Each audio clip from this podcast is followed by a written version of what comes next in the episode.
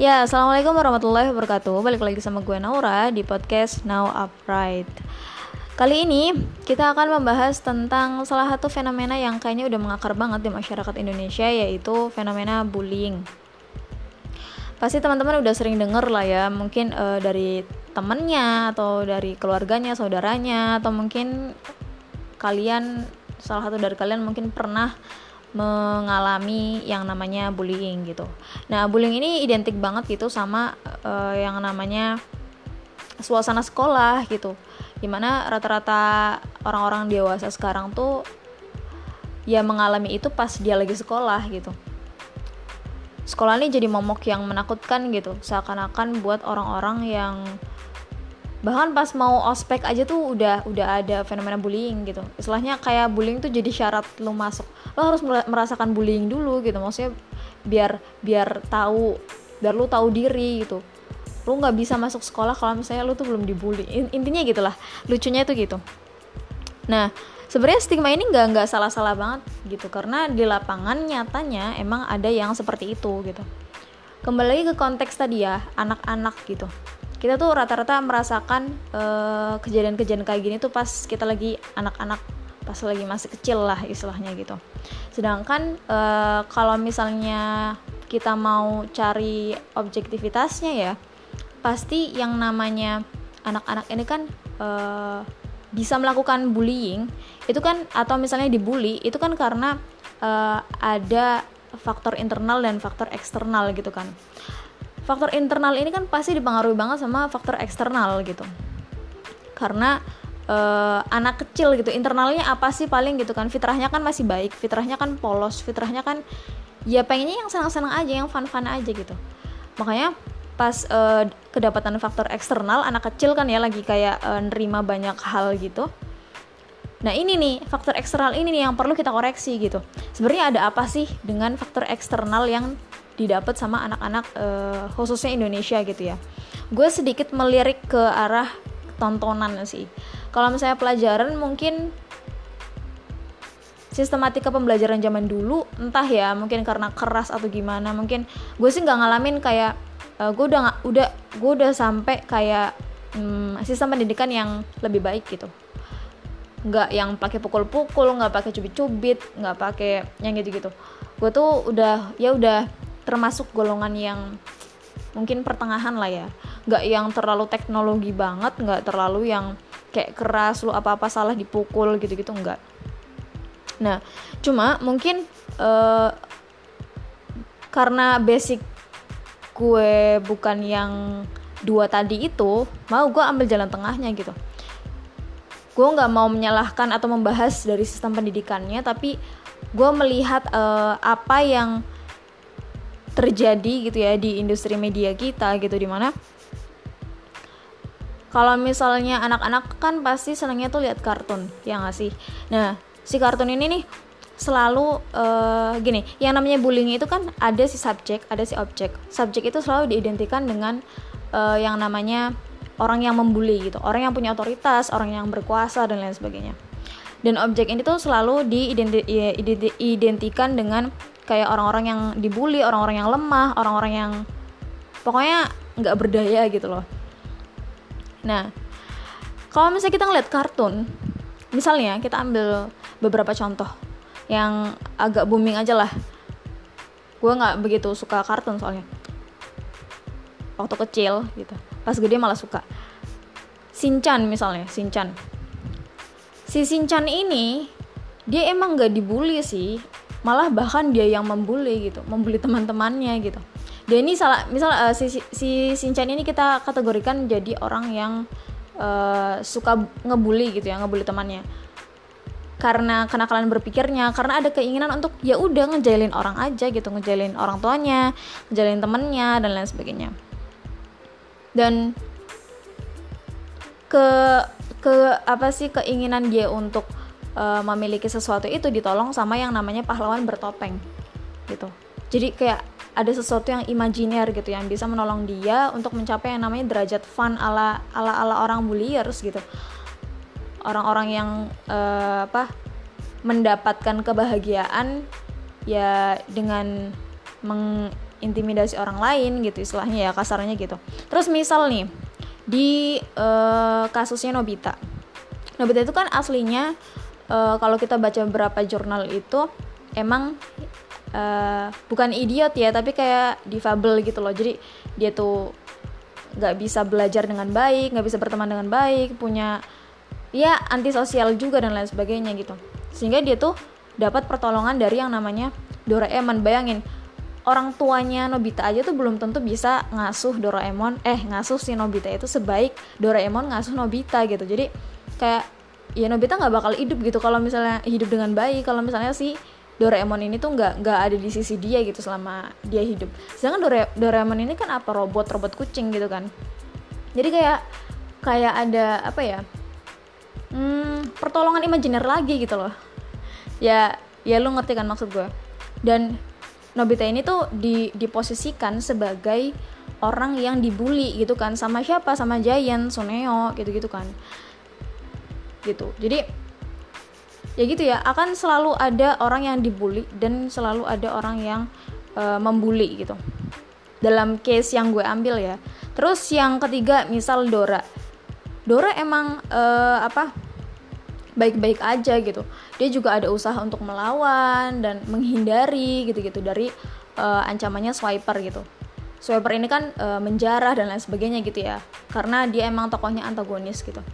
Dora yang uh, apa dia itu memba apa selalu selalu meminta bantuan sama yang namanya peta ya kan? Peta ini kan sesuatu yang imajiner gitu. Dia nggak bawa peta ke mana-mana tapi kayak ya udah si petanya itu yang beneran nunjukin gitu. Bukan dia yang dia yang baca petanya tapi si petanya ini yang kayak ya udah gerak gitu ngasih arah gitu yang gitu-gitu loh. Ya itu sebenarnya kan e, kalau Dora ya mungkin another case gitu ya. Cuma mungkin kita bisa tekankan di Shinchan sama si uh, Doraemon atau Nobita ini gitu. Itu dari kartun.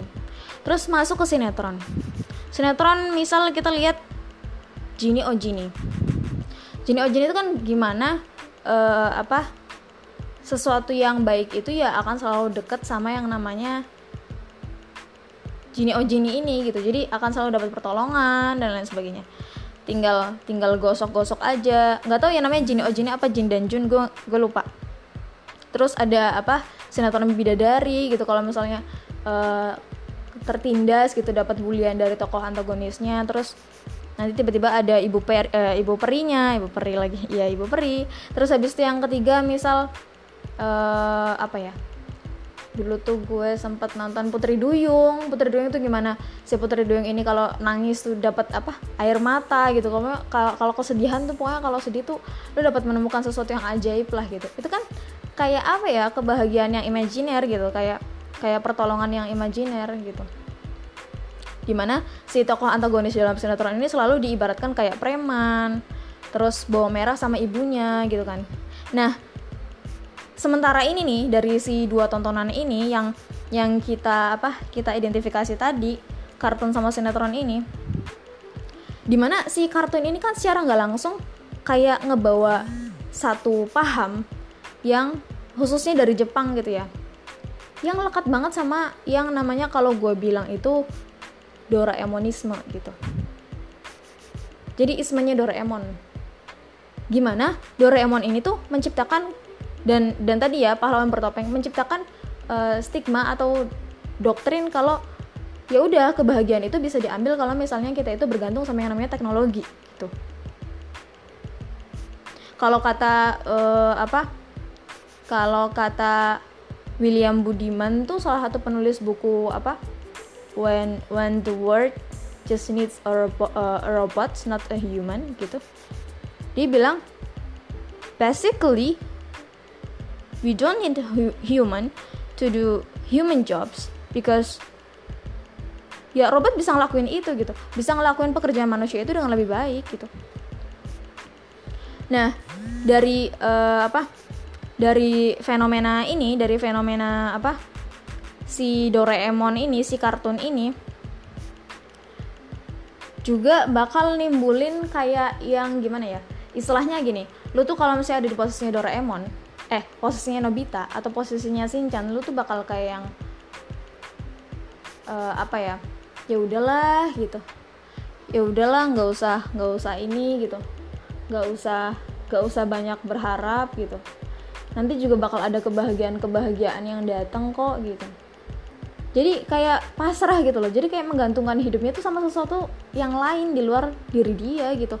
Jadi kalau dalam konteks kartun tadi kan teknologi ya kalau dalam konteks sinetron ini apa sihir gitu Nah, di sini kalau misalnya kita mau mepet-mepetin ke konsep agama, ya dia melanggar konsep ketuhanan gitu secara nggak langsung. Kayak uh, apa? Dia tuh mengharapkan sesuatu yang kebahagiaan yang imajiner gitu. Ini dari sisi dari sisi ini ya. Kenapa bisa jadi si kartun sama sinetron ini tuh bisa jadi faktor orang-orang yang dibully ini yang nggak ngelawan. Karena mereka tuh punya dunia mereka sendiri mereka antisosial mereka ngerasa nanti akan ada kok saatnya gitu. Misalnya ada sesuatu kebahagiaan itu tuh bakal datang dengan sendirinya gitu loh. Jadi kayak nggak ada usaha untuk melawan. Kadang kan kita gemes gitu ya kalau misalnya kita kita ada di luar circle tersebut gitu terus kita jadi penonton kita lihat gitu kenapa nggak dilawan kenapa nggak gini? Pertanyaan-pertanyaan itu muncul tapi ada case-case lain ada faktor-faktor lain yang membuat mereka tuh akhirnya ya udahlah gitu ngapain sih dilawan gitu. Gitu. Padahal padahal mereka yang mengalami gitu ya tapi mereka kayak enjoy aja gitu. Ya karena balik lagi sama mungkin menurut gue sih karena ada konsumsi-konsumsi seperti model-model kartun dan sinetron tadi gitu kalau dari sisi orang yang ngebulinya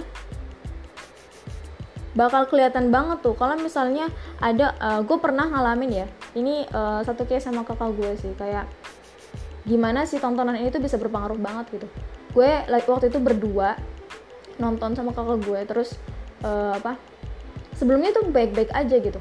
Pas nonton uh, sebelumnya kan iklan gitu ya. Pas udah udah mulai nih acaranya kita kan fokus lagi nih nonton nonton TV nonton sinetron di situ ada adegan si preman itu malakin uh, orang lah di pasar gitu. Namanya sinetron gitu ya. Preman kan banyak kan gitu. Setelah si sinetronnya itu iklan lagi gak lama si kakak gue ini nanya ke gue bukan nanya malah marahin gitu. Mana deh gitu. Uang segini segini segini segini gitu kamu utangkan sama aku gitu. Jadi dia tuh kayak uh, ter terpapar gitu terpapar uh, si adegan tadi yang barusan dia tonton terus langsung dia praktekin gitu. Ke siapa? Ke orang terdekatnya siapa? Ya adeknya lah kakaknya lah orang tuanya lah gitu loh. Jadi kayak senempel itu anak-anak tuh. Ya makanya kan ada peribahasa yang mengatakan bahwasanya ya kalau ngedidik anak tuh ya bagusnya pas kecil gitu kan. Gimana uh, anak itu kan kayak mengukir di atas batu kalau udah dewasa ya kayak melukis di atas pasir gitu gampang tapi cepet hilang. Kalau anak tuh susah tapi sekalinya nancep tuh ya kenceng men. Sampai sampai itu tuh langsung bisa aja gitu langsung dia praktekin gitu tanpa dia tahu itu maksudnya apa tanpa kon, uh, peduli kondisi sosialnya kayak apa. Dan akhirnya tercipta, tercipta stigma kalau misalnya orang-orang yang suka ngebully itu ya yang bergerombol, yang punya geng, yang uh, punya otoritas, yang sukanya ngegangguin anak-anak. Mereka tuh kalau tadi orang yang dibully itu uh, dapat kebahagiaan secara imajiner, kalau yang kalau yang ngebully ini ngedapatin kebahagiaan secara pragmatis gitu. Jadi ya udah lu kalau misalnya mau senang ya udah lu nyusahin orang lain aja gitu biar lu tuh seneng gitu. Ya gitu gitu maksudnya secara nggak langsung tuh anak-anak yang terpapar sama uh, apa hiburan-hiburan yang kayak gitu ya gak beda-beda jauh sama realitas bahwasanya hidup itu hanya hitam dan hanya putih gitu. Hanya hitam atau putih gitu. Lo kalau nggak baik ya lo tuh buruk gitu loh. Jadi kayak nggak ada nggak ada sebab lain. Lo pokoknya dunia ini tuh lo kalau misalnya mau mau apa mau seneng mau bahagia cepet ya lo harus uh, apa harus nyusahin orang lain harus uh, punya teman-teman yang sevisi sama lu maksudnya sama-sama egosentris sama-sama mau menang sendiri yang gitu loh. Sampai ya tadi kalau misalnya lu uh, dunia lu mau putih lu mau ada di zona putih ya lu harus rela ditindas dan lain sebagainya gitu. Itu konsep yang menurut gue sih diajarkan sama uh, kartun sama sinetron-sinetron waktu generasi gue sih generasi berapa ya? 98 ya tahun-tahun segitulah. 98 2000-an ditonton gitu. Nah ini kan uh, akhirnya sampai pada masa uh, kita dewasa gitu ya. Kita kan pasti ya mendewasa lah gue tuh uh, baru aja lihat berita kalau 75% ya ini ini data data bulan Juni 2020 75% karyawan itu karyawan kantor itu pada uh, dapat uh, bullying gitu. Mengalami kasus bullying gitu. Ini nggak tahu di Indonesia nggak tahu di Jakarta nggak tahu di mana gitu ya. Uh, menurut gue sih di Indonesia sih seingat gue ya. Nah ini tuh sebenarnya ya balik lagi ke habitual mereka waktu kecil gitu kan. Istilahnya orang-orang yang terbiasa dibully mereka ini bakal muncul di berita dengan kata-kata bunuh diri. Itu paling negatifnya. Maksudnya paling buruk buruknya tuh pasti ujung-ujungnya bunuh diri. Korban bullying adalah di uh, dinyatakan bunuh diri dan lain sebagainya gitu. Tapi orang-orang yang uh, terbiasa untuk me, ya Allahu alam gitu ya. Maksudnya sebelumnya itu dia bull, bulliers apa bukan gitu. Tapi orang-orang yang koruptor itu sangat sangat berpotensi. Dulunya itu dia suka makan harta orang lain suka makan uh, sesuatu bukan makan ya. Pokoknya makan tuh dalam konteks kayak mengambil sesuatu yang bukan haknya gitu loh. Ya realitanya dengan adanya orang-orang yang uh, apa dalam dunia kerja gitu ya yang mendasarkan tadi semuanya itu kayak robot gitu mendasarkan semua itu sama uh, kompetensi gitu. Kita tuh hidup di era yang kayak kalau sekarang udah pada inilah ya aware sama mental mental health issue gitu. Tapi waktu uh, sedikit mundur ke belakang itu kan mendasarkan semuanya sama kompetensi gitu. Jadi lu tuh harus lulus sekian lu harus les ini lu harus pintar matematika dan lain sebagainya. Orang tuh orang tua hampir kesel, hampir hampir semuanya tuh menilai uh, keberhasilan seseorang tuh sama uh, definisi kayak lu harus jadi dokter lu harus jadi PNS lu harus jadi A B C yang sifatnya tuh materialis banget gitu. Nah kalau misalnya kita ngelihat itu kan kayak apa ya uh, dua dua orang ini si objek sama si subjek ini orang yang ngebully sama dan eh, yang orang yang ngebully sama yang nge yang dibully itu nanti akan uh, sampai pada kenyataan bahwasanya dunia ini sangat kapitalis men gitu. Pas lu kapitalis orang-orang yang uh, sangat kompetitif ini yang sangat ingin mendapatkan uh, kebahagiaan secara pragmatis ini yang makin kompetitif lagi gitu. Sehingga orang-orang yang ngerasa dibully ini nanti dia akan kayak apa ya akan terpacu gitu akan terpacu untuk apa sih bangkit lah istilahnya bangkit. Dalam artian dia itu juga harus harus harus berkompetisi gitu. Dengan kata lain nggak bisa kalau misalnya lu tuh diem aja lu di ya itu kesadaran kesadaran kayak gitu ketika sudah memasuki dunia kerja itu uh, sedikit uh, sedikit banyak sih ya. Menurut uh, observasi gue tuh kayak udah udah mulai udah mulai menurun lah gitu kadar kadar pesimistiknya gitu. Kadar kebahagiaan yang imajiner gitu. Ini dari sisi orang yang dibully. Tapi kan kita nggak tahu gitu ya orang-orang yang ngebully ini kan uh, indikatornya apa latar belakang keluarganya atau gimana dan sebagainya. Gue nggak mau ngurusin soal itu gitu ya. Kita bahas yang umum-umum aja gitu. Padahal sebenarnya banyak banget gitu tokoh-tokoh yang istilahnya dulunya dia tuh sempat mengalami bullying tapi sekarang tuh sukses. Banyak banget. Hampir tokoh-tokoh yang terkenal sekarang dari penyanyi kayak Rihanna terus uh, sudah Mac tuh yang punya Garuda dia itu katanya uh, sempet di kayak bullying abis-abisan sama kakak kandung dari sahabatnya yang punya pabrik teh deket rumah gue gitu. Terus sampai akhirnya dia tuh punya usaha sebesar Garuda men. Itu kan macem-macem gitu ya. Dari pesawat dari eh nggak tahu sih itu kayaknya Garuda Food sih. Cuma maksudnya Garuda Food aja kan produknya banyak banget gitu. Jadi nggak menjamin men gitu. Kalau misalnya eh, orang-orang yang dibully terus hasilnya tuh bakal nonsens gitu. Banyak juga kok orang-orang yang bisa bangkit ya. Dari sini sih poinnya kayak semakin dewasa tuh kita bakal ngerti men kayak ya hidup tuh pilihan gitu. Life is uh, choice gitu. Jadi lo tuh mau jadi kayak apa ya itu tuh keputusan lu gitu. Lo mau jadi orang yang baik atau lo mau jadi orang yang terus-terusan buruk atau awalnya lu baik terus karena lu nggak kuat dibully akhirnya lu ngebalas dendam dan lain sebagainya itu pilihan. Semuanya pilihan. Tapi ya tadi ya balik lagi gitu. Ada orang-orang yang uh, kita nggak bisa mengindahkan ada orang-orang yang terlalu bermental korban gitu. Maksud gue bukan bermental korban dalam artian blaming victim tapi ada orang-orang yang kayak apa ya ngerasa ngerasa tuh dirinya direndahin dan lain sebagainya dan itu tuh menjadikan dia kayak kan mental health issue kan lagi lagi booming gitu ya. Menjadikan dia uh, dia menjadikan eh, kata-kata bullying kayak sebagai alat untuk ya gue juga kok gue juga kok gue juga kok gitu loh. Apa namanya ya? Dapat pamor lah gitu. Gue kasarannya gitu sih karena gak semua orang memaknai bullying itu dengan dengan benar gitu. Dengan data dengan karena bullying itu ada syaratnya men. Kalau misalnya kita bahas nih ya kita bahas soal konteks kata bullyingnya ini.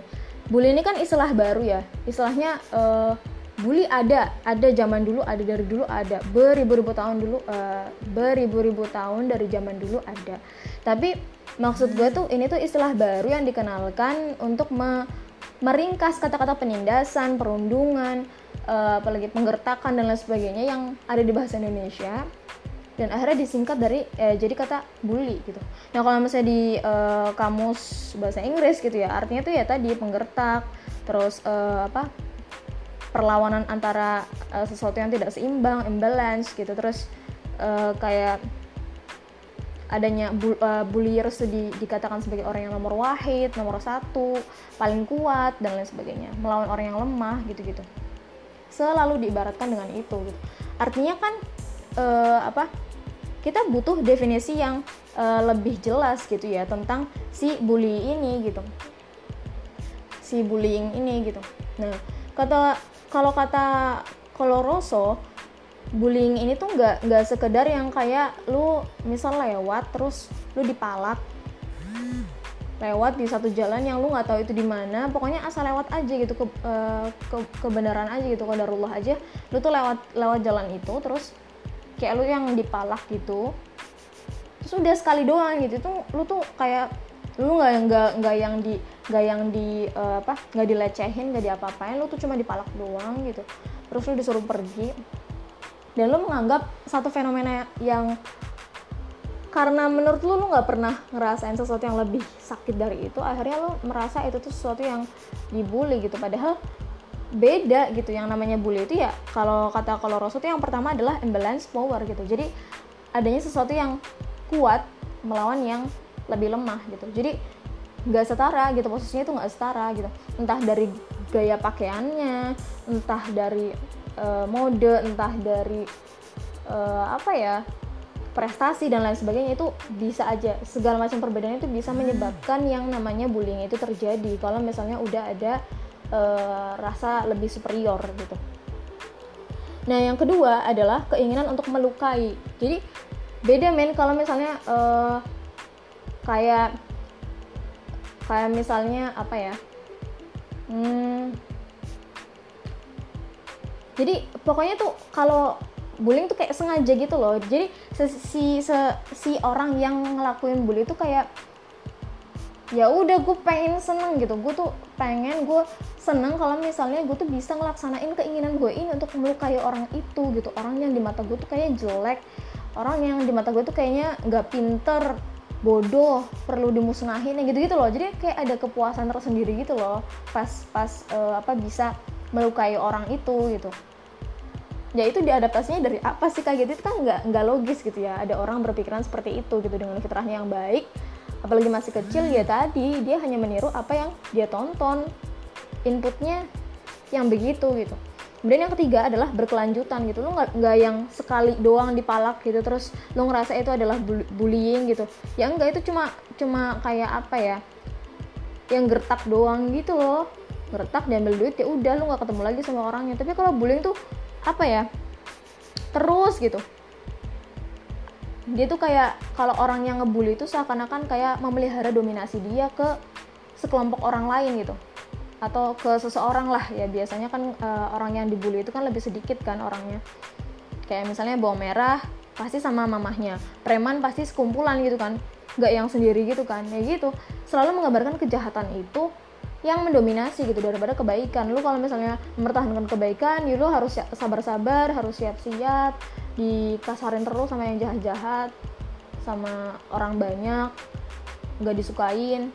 Ya gitu men emang emang apa ya bullying tuh bukan yang bukan bukan hal yang remeh temeh karena dia selain antara antara yang lemah dan yang kuat terus ada keinginan khusus kan orang kalau beda ya orang kalau nggak eh, sengaja sama orang sengaja sengaja kayak bertujuan khusus nih tujuan lu untuk melukai melukai si A gitu itu kan kayak hasil akhirnya seneng. Itu kan kalau nggak nggak tercapai itu pasti ada kekecewaan dari si orang yang mau ngebully ini. Gitu loh. Nah kalau kata Always itu ini salah satu temennya Rosa juga.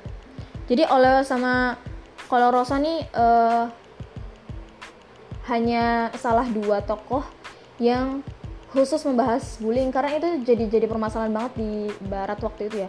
Tapi di sekolah-sekolah sih kalau di barat mah gitu. Jadi kata Always tuh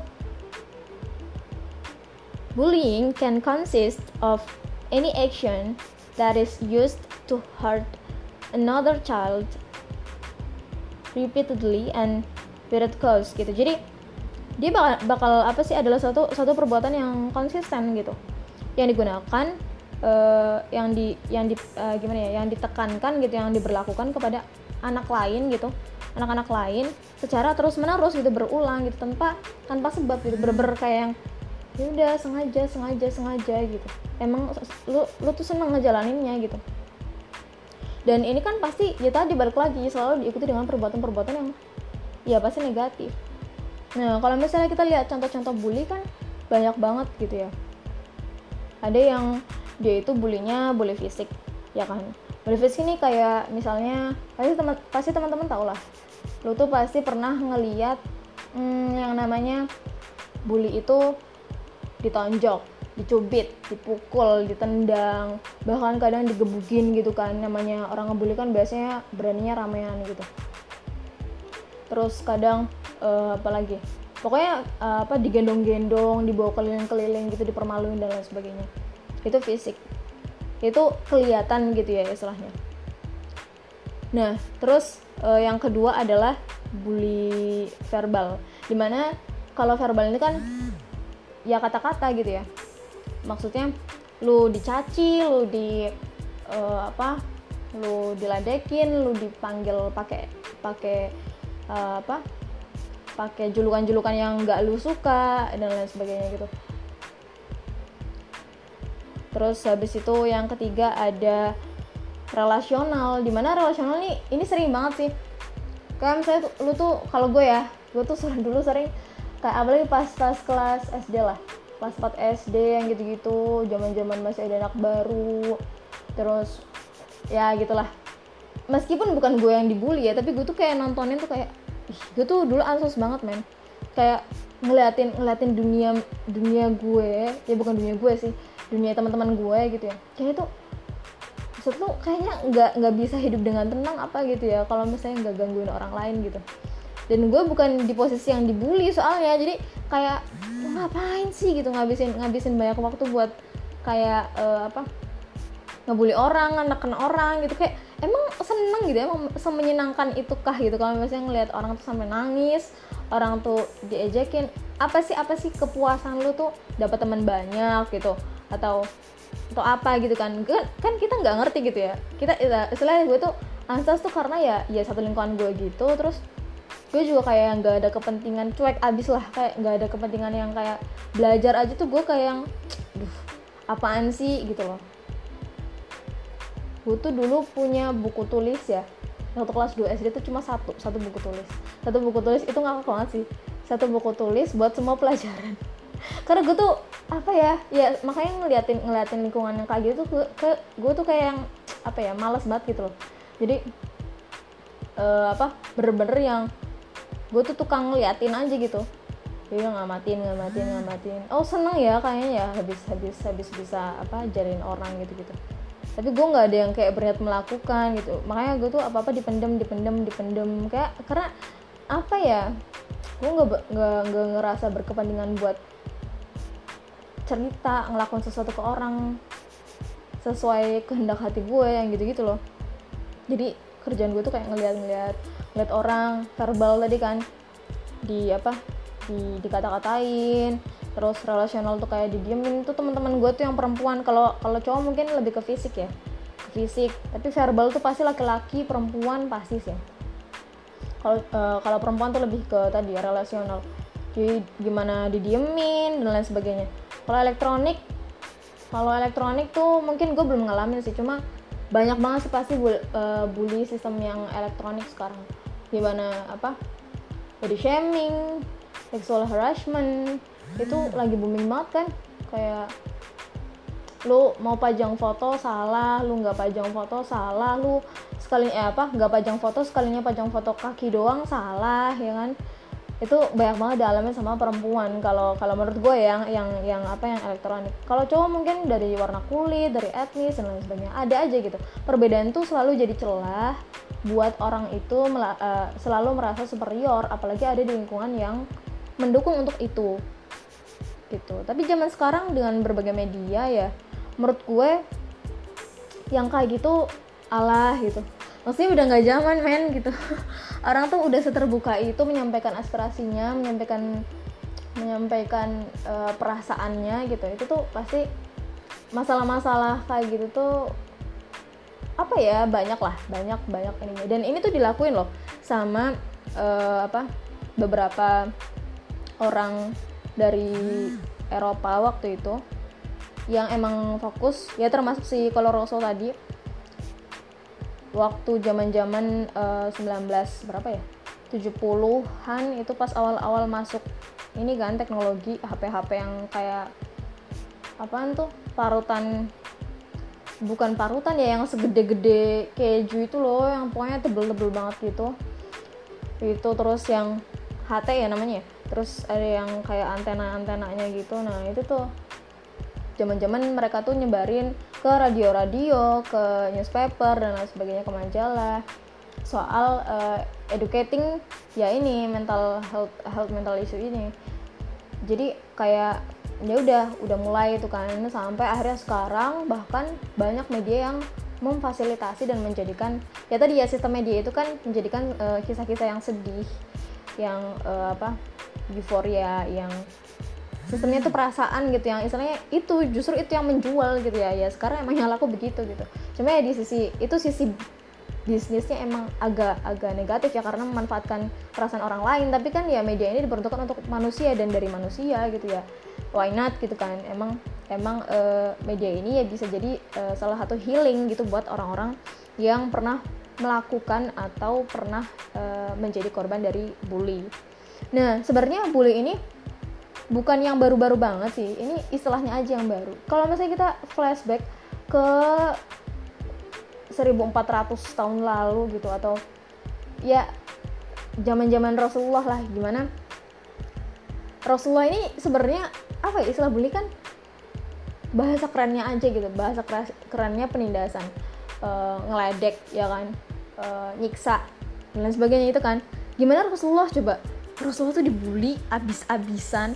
Lu uh, apa gimana Rasulullah tuh uh, suatu suatu waktu ya di suatu waktu di suatu tempat diledek sama uh, seseorang yang gak dikenal orang asing tiba-tiba bayangin orang asing datang ke lu. Terus lu tuh diledek-ledek sama orang itu. Lu dibilang item atau lu dibilang tai lalatan atau dibilang jenong atau dibilang dan lain sebagainya gitu ya yang yang menurut perspektif orang lain mungkin itu adalah suatu kekurangan gitu terus Rasulullah tuh senyum aja. Senyum coba senyum. Terus habis itu Abu Bakar tuh yang di sampingnya kayak ngecaci balik gitu karena gemes gitu. Ngecaci ngecaci orang yang ngecaci Rasulullah gitu. Ah, pusing gak tuh? Pokoknya gitulah ya. Pokoknya dalam rangka membela Rasulullah maju dicaci balik gitu sampai akhirnya orang itu tuh pergi gitu. Terus gak lama Abu Bakar masih sama cacian-caciannya itu berhenti tuh. Berhenti malu kan sama Rasulullah. Karena Rasulullah aja yang diledek tuh nggak nggak nggak marah men. Bahkan menunjukkan muka yang senyum gitu men. Itu susah banget kan pasti. Lu nggak kenal sama orang lu tiba-tiba didatengin terus diajak ejek lu siapa? Bapak gue bukan gitu kan. Ngasih makan gue enggak terus tiba-tiba lu ngejek doang gitu gitu itu kan pressure banget pasti. Buat orang zaman sekarang ya yang sensitif banget sama apa mental health issue. Nah Rasulullah malah bilang gini ke Abu Bakar ialah kebenaran Abu Bakar gitu bahwasanya yang pertama yang dizolimi membalas dan eh membalas dengan menyerahkannya pada Allah Subhanahu wa taala. Memberi kepada yang tidak memberi. Terus memberikan hartanya untuk yang mengemis. Gitu loh. Jadi ya hal pertama yang lu lakuin kalau misalnya lu dapet pressure kayak gitu ya menyerahkan segala sesuatunya sesuatunya kepada Allah Subhanahu wa taala gitu. Itu ada di kitab Majmu'atuz Zawaid. Jadi apa ya? Kayak misalnya uh, kisah lain gitu ya. Misal pas Uqbah bin Abi Mu'id itu uh, dia itu narok kotoran unta pas Rasulullah sujud gitu sampai Fatimah tuh bingung gitu gimana mau ngambilnya. Itu kan apa ya Rasulullah tuh nggak yang nggak yang reaktif gitu loh. Atau misalnya uh, apa pada suatu perayaan gitu ya. Pada suatu perayaan lagi rame-ramenya terus Rasulullah tuh naik gitu kan ke suatu bukit gitu. Terus uh, beliau itu mengajak untuk berdakwah mengajak kepada Islam maksudnya. Terus habis itu orang-orang di sana si musyrikin Mekahnya itu mereka ngelempar ngelemparin batu gitu ke Rasulullah gitu. Dia itu kan kayak apa ya? Kayak sesuatu yang lu dilemparin batu lu dicaci maki lu ditaruh kotoran unta. Gak tahu ya gue sih kalau hidup di masa itu tuh gue kali gak kuat mungkin mungkin ya. Karena itu tuh nyata mah eh, nyata banget men gitu. Bukan sekedar kayak apa elektronik terus apa verbal-verbal ngeceng-ngeceng doang rame-rame doang. Bahkan orang yang datang dengan sendirian sendirian gitu istilahnya nggak bergeng-geng gitu datang menyenangkan hatinya sendiri dengan apa? Ngebully Rasulullah Shallallahu Alaihi Wasallam gitu. Itu parah banget sih. Nah gimana Rasulullah ini mencontohkan gitu ya. Mencontohkan bahwasanya tahapan-tahapan uh, ini ini sedikit tips sih. Tahapan agak panjang ya. Sedikit tips kalau misalnya lu tuh uh, lagi dibully gitu ya. Ini buat orang-orang yang pernah pernah dibully atau orang-orang yang sedang dibully atau berpotensi untuk dibully gitu ya. Lu lu harus melakukan tahap-tahap ini gitu. Karena gak semuanya gak semua perbuatan buruk harus lu balas dengan perbuatan buruk. Gak semua perbuatan buruk tuh lu harus defend. Tapi ada langkah-langkah yang udah diajarin. As a muslim kita punya langkah-langkah itu gitu. Gimana universalitas Islam tuh terlihat banget di sini gitu kan. Pertama Rasulullah tuh selalu berdoa. Menyerahkan segala sesuatunya kepada Allah SWT itu masih konteks ringan gitu ya. Terus yang kedua tidak membalas keburukan dengan keburukan yang ketiga baru nih udah udah mulai parah banget nih kita harus refleksi. Gitu loh. Jadi pas jadi kenapa sih Rasulullah itu nggak marah? Karena yang dihina itu bukan agamanya tapi yang dihina itu dirinya sendiri gitu. Jadi pas lu udah menyerahkan segala sesuatu itu kepada Allah lu tetap dapat itu ya lu harus reflect gitu ke ke diri lu sendiri gitu. Apa sih yang salah dari diri gue gitu loh? Jadi sebelum ngeliat ke orang lain tuh kita ngeliat ke diri kita sendiri nah terus yang keempat pindah lingkungan. Lu kalau misalnya nggak bisa nggak bisa nggak menemukan cara lain gitu ya. Saya pindah lingkungan tuh hijrah gitu. Dalam kata lain hijrah ke Madinah kan waktu itu. Tapi lu mungkin bisa pindah gaya hidup. Misal style lu. Style lu tuh diperbaiki gitu. Misal kalau zaman gue dulu tuh SMP kerudung gue kemajuan. Ya gue harus perbaiki itu gitu. Biar apa? Biar kita uh, six basic needs of humannya tuh bisa kita penuhi dengan diri kita sendiri gitu. Kita nggak bisa maksa lingkungan kita untuk menerima kita ya. Kita harus bisa beradaptasi dengan itu semua gitu. Dengan apa? Bukan mengikuti rules mereka gitu tapi kita berusaha menjadi manusia seutuh seutuhnya gitu. Uh, masa bodoh dengan yang namanya standar gitu ya. Tapi ya kita berusaha menjadi diri kita sendiri yang apa? Lebih baik di mata siapa? Di mata Allah swt gitu. Nah yang terakhir baru membela diri. Membela diri ini dengan apa? Kalau zaman Rasulullah tuh perang ya kan perang tuh kaitannya sama apa? Kalau orang tuh tuh udah ngehina agama lu nah itu tuh geruh lu tuh bangkit gitu. Kalau misalnya masih ecek-ecek ngeledek personal gitu ya ngeledek diri diri diri kita gitu dari fisik kita dari sikap kita dari keilmuan kita oke okay lah kita bisa belajar. Kita bisa apa olahraga kita bisa dan lain sebagainya lah. Kita bisa memperbaiki apa yang sifatnya ada di, di diri kita gitu. Tapi kalau udah sampai agama nah itu tuh baru kita ngelawan kita membela. Membelanya apa? Bukan membela diri sendiri men. Tapi membela agama. Itu itu. That's the point gitu. Dari uh, bully yang di uh, bawa sama uh, musyrikin Mekah dan dilawan sama Rasulullah gitu. Karena sejatinya bullying zaman Rasulullah itu sifatnya ideologis gitu. Pribadi Rasulullahnya sendiri tuh mereka aman. Mereka percaya kalau misalnya Rasulullah itu amin gitu. Orang-orang yang terpercaya orang yang uh, apa walaupun umi tapi kata-katanya itu seperti penyair. Terus uh, apa bisa apa sih bisa bisa menyentuh hati banyak orang dengan kuduahnya dengan contohnya gitu. Tapi ya itu yang nggak bisa yang nggak bisa diterima adalah agamanya. Malah Rasulullah membela diri ketika uh, ketika agamanya telah dilecehkan gitu. Sesuatu yang sifatnya udah melecehkan uh, apa yang dia yakini gitu. Nah kalau misalnya kita tadi udah ngeliat ya secara apa gimana kompleksitasnya gitu ya orang stigma bahwasanya orang uh, ngebully pasti bikin orang yang dibully itu nangis dan sebagainya mungkin kita bisa ngaca nih sama Usman bin Maz'un. Beliau ini adalah Usman bin Maz'un ini adalah orang ke-14 yang pertama kali masuk Islam.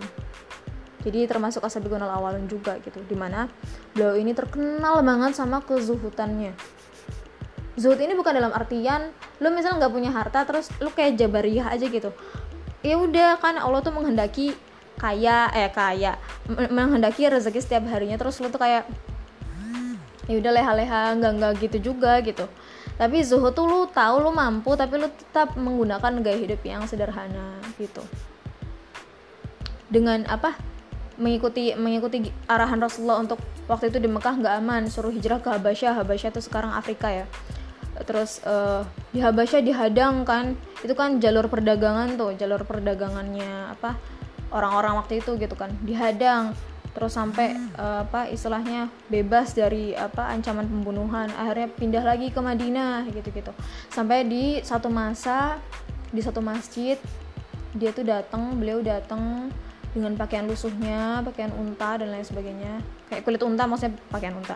Kulit unta, terus pokoknya lusuh deh pakainya tuh lusuh. Terus dia tuh masuk ke masjid yang di situ ada Rasulullah, ada sahabat. Terus Rasulullah tuh sampai apa coba? Sampai nangis, men. Nangis gara-gara ngeliatin, ya Allah, Usman lu tuh mampu gitu.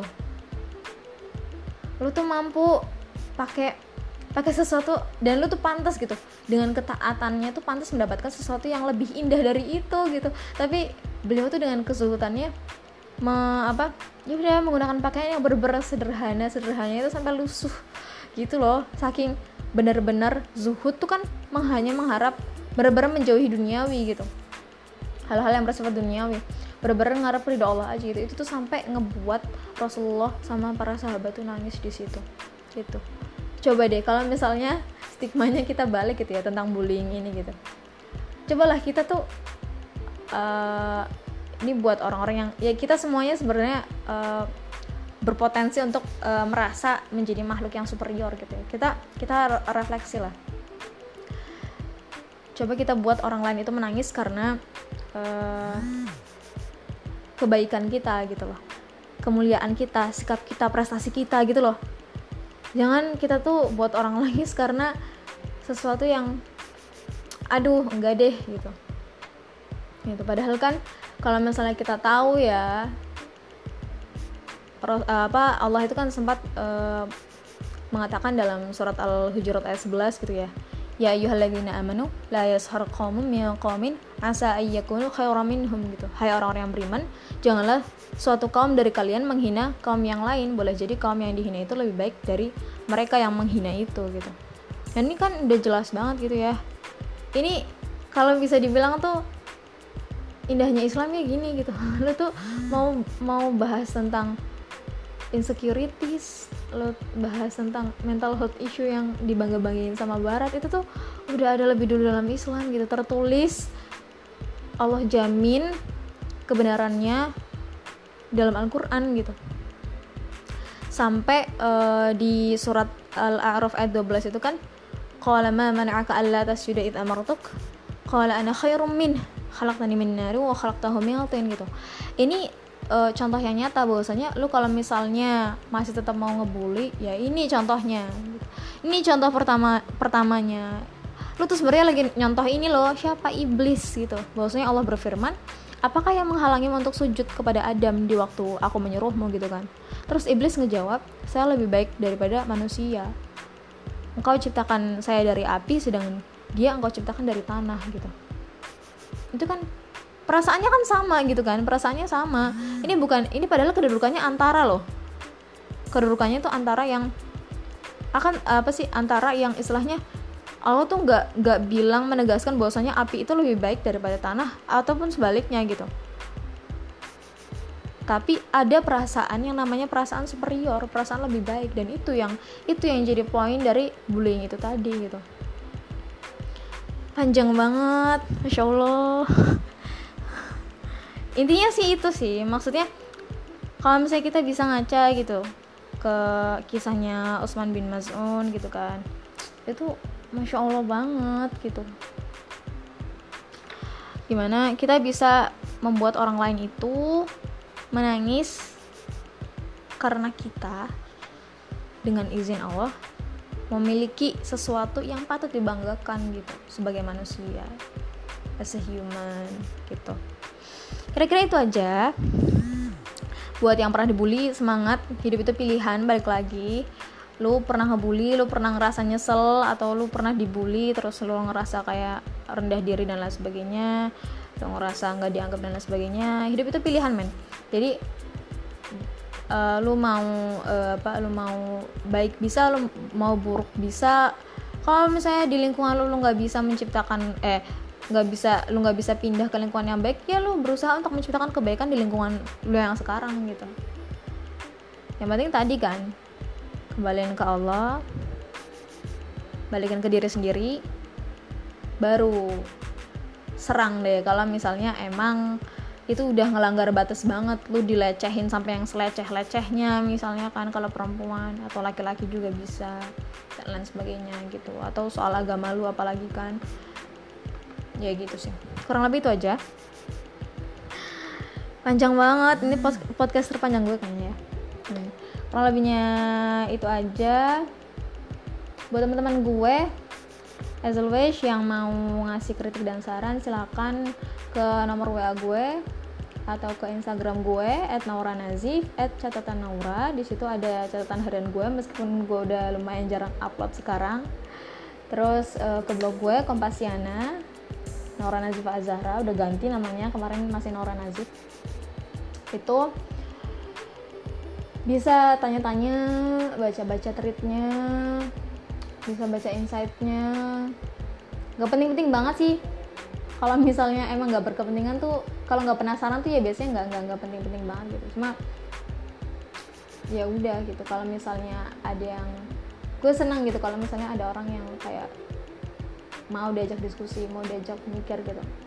Karena gue gue mempercayai bahwasanya aku berpikir maka aku ada gitu.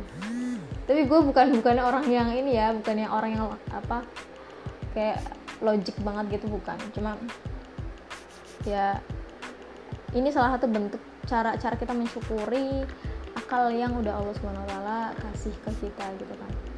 Dan bentuk berpikir itu kan gak harus yang ribet-ribet gitu menghafal dan lain sebagainya. Diskusi literasi kan banyak bentuknya itu sih. Makasih semuanya. Uh, sampai jumpa lagi di podcast berikutnya. Maaf banget podcast kali ini kayaknya podcast terpanjang mau sejam sendiri. Wassalamualaikum warahmatullahi wabarakatuh. Bye